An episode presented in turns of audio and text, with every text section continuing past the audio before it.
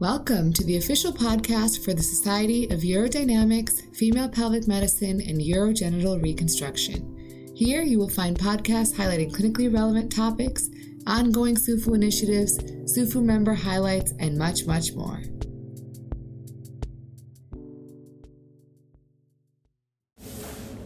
Hello, and welcome to the SuFu Fellows Journal Club podcast. I'm Jacquelyn Booher. And I'm Chen Shenhar. Today we'll review two important studies, the TOMUS study and the JAMA Oncology regarding vaginal estrogen in breast cancer survivors.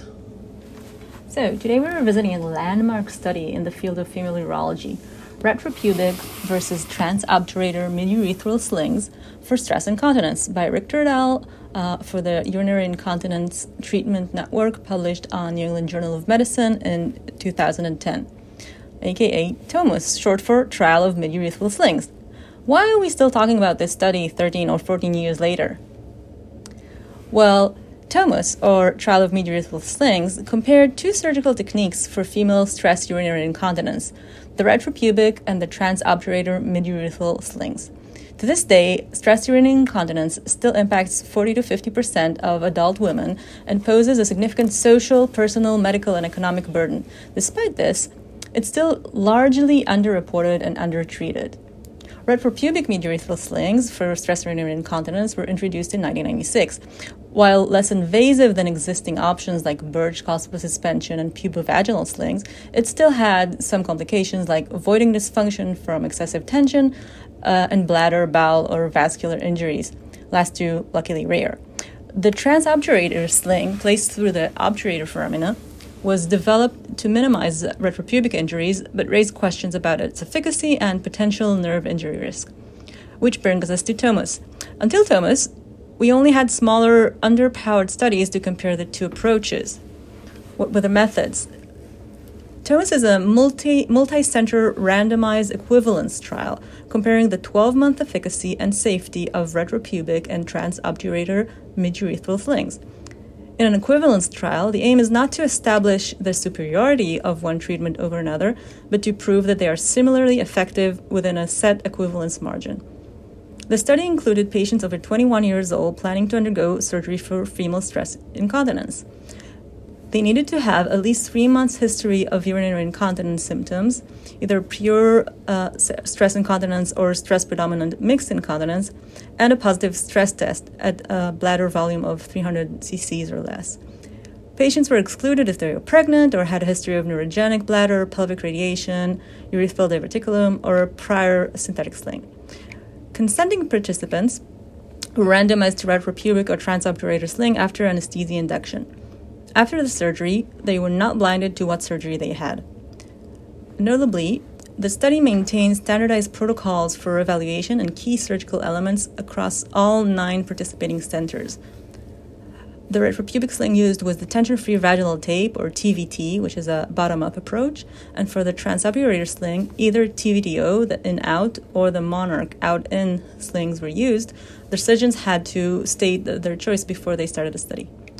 The primary outcome was a composite measure of success defined using measurements from both objective and, quote-unquote, subjective sources.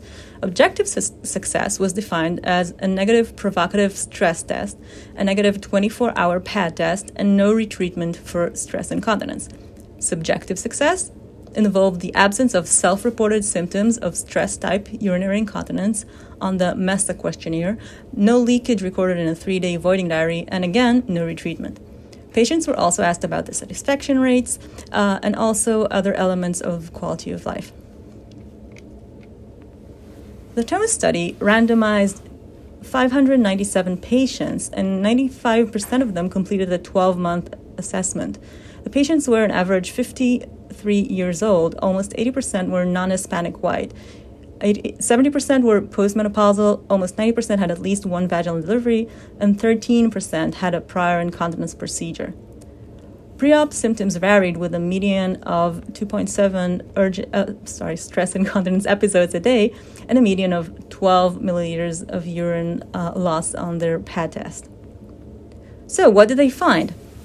The objective success rates were 80. 0.8 for retropubic and 77.7% for transobturator, meeting the predefined equivalence criteria. Subjective success rates were 62 for the retropubic and 56 for the transobturator, and the difference was 6.4% with a 95% confidence interval of minus 1.6 to plus 14.3%. This included the 12% mark for equivalence, meaning that the study didn't prove that the two slings were the same. It didn't prove that they were different either, since the 95% confidence interval for the difference included the 0% mark. Now, on to complications. The retropubic sling group had a higher rate of bladder perforations, 5%, all corrected during the procedure itself, and more voiding dysfunction requiring surgery, 2.7% versus 0 in the transobturator. On the other hand, the transobturator group experienced a higher frequency of neurologic symptoms, namely leg weakness, 9.4% versus the 4% in the retropubic group. Interestingly, satisfaction rates from the patient's perspective were comparable, and both were high, 86% in the retropubic group and 90% in the transobturator group, reported being mostly or completely satisfied with the result of their surgery. The study team went on to publish 2- and 5-year follow-up studies. Albo et al. At 2012 and Kenton et al. At 2015, both published in the Journal of Urology. In these studies, success rates were lower with time and symptoms were worse, but they never returned to baseline. Absolute satisfaction rates remained high at 5 years and were comparable between the slings, with 79% satisfaction rate with the retropubic and 85% satisfaction rate with the transobturator. Okay, on for the discussion.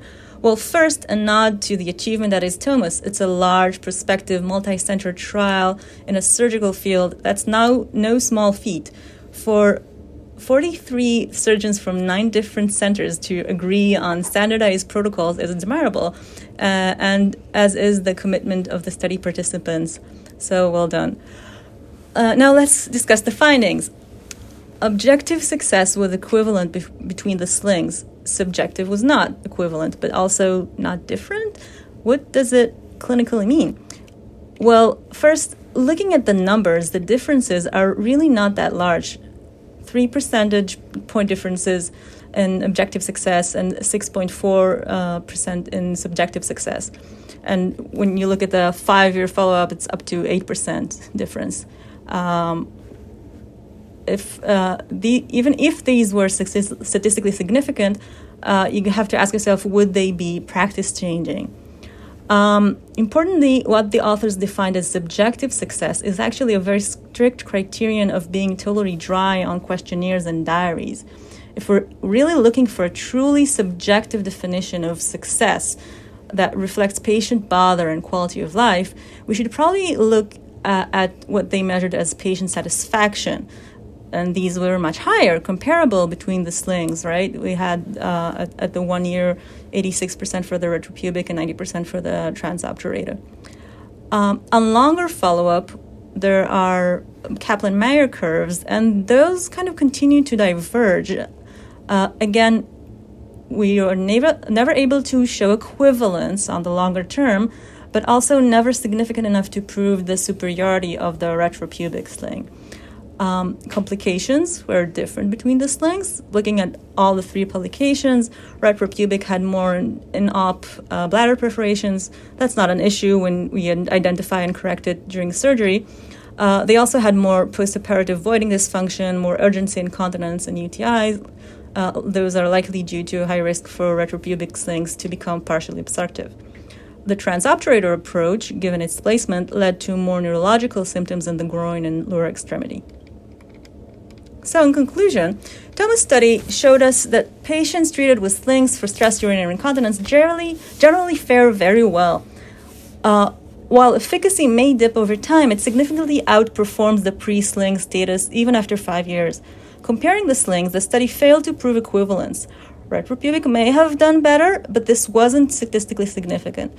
Any potential benefits of retropubic over transobturator are subtle, and the choice between them may boil down to differing complications profile.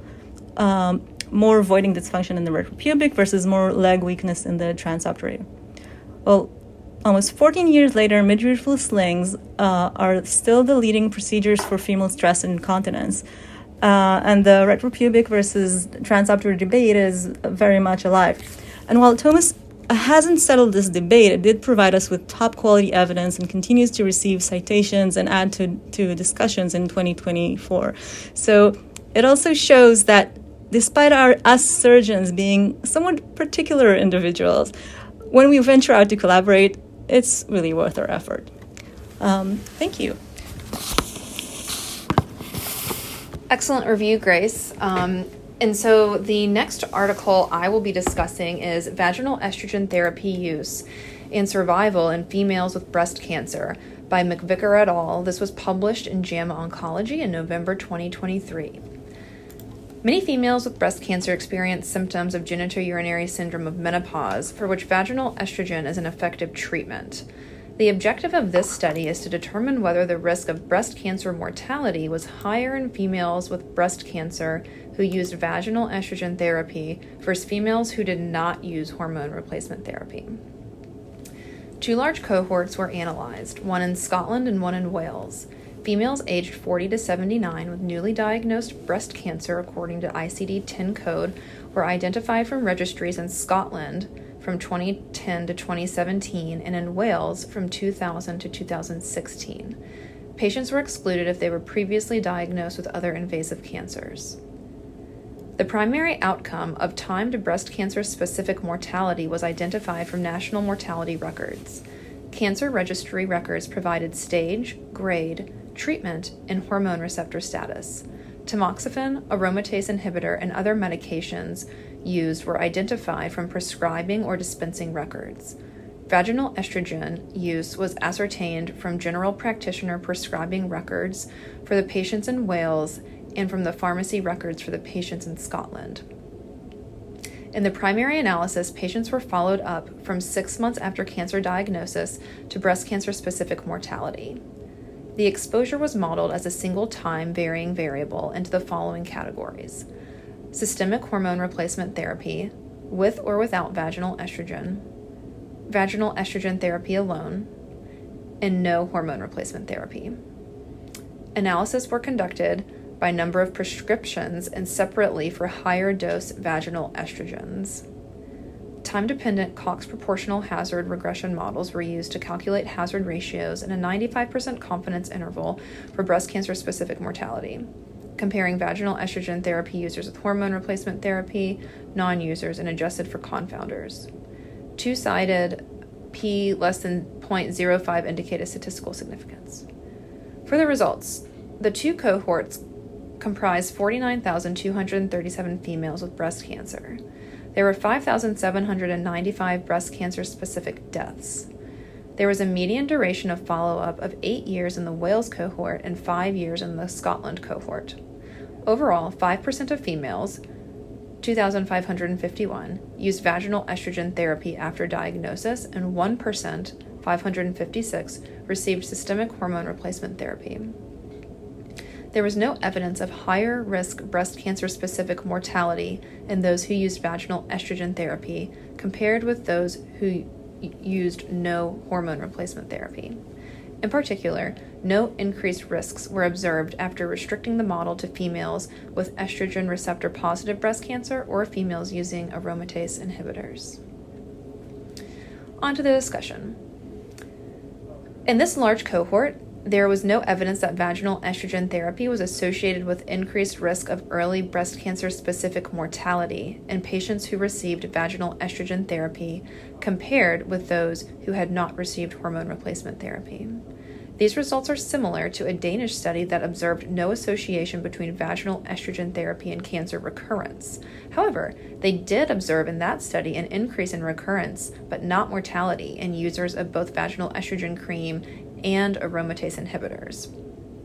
Although this current study did not specifically study recurrence rates, they observed no evidence of increase in breast cancer-specific mortality in this aromatase inhibitor subgroup. Limitations of this study include the short duration of follow-up, which does not allow for the investigation of later breast cancer-specific mortality.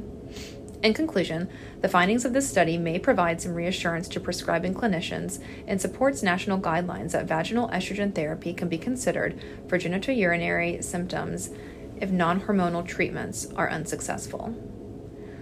Remember, we can always consult the patient's oncologist when considering these therapies. I personally like to use Prasterone or DHEA in patients on aromatase inhibitors, and I have found in messaging with the patient's oncologist that they are okay with this as well. Thank you for joining us today, and tune in next time for another SuFu podcast. Thank you.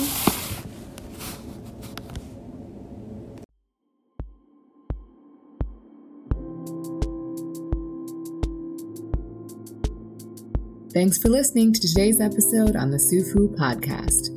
Be sure to follow us on your favorite podcast streaming app. We're available on iTunes, Stitcher, TuneIn, and SoundCloud. Follow us on Twitter with our handle @SuFuOrg, where we'll provide real-time updates of our next podcast episode launch. And be sure to check us out on our website, www.sufuorg.com.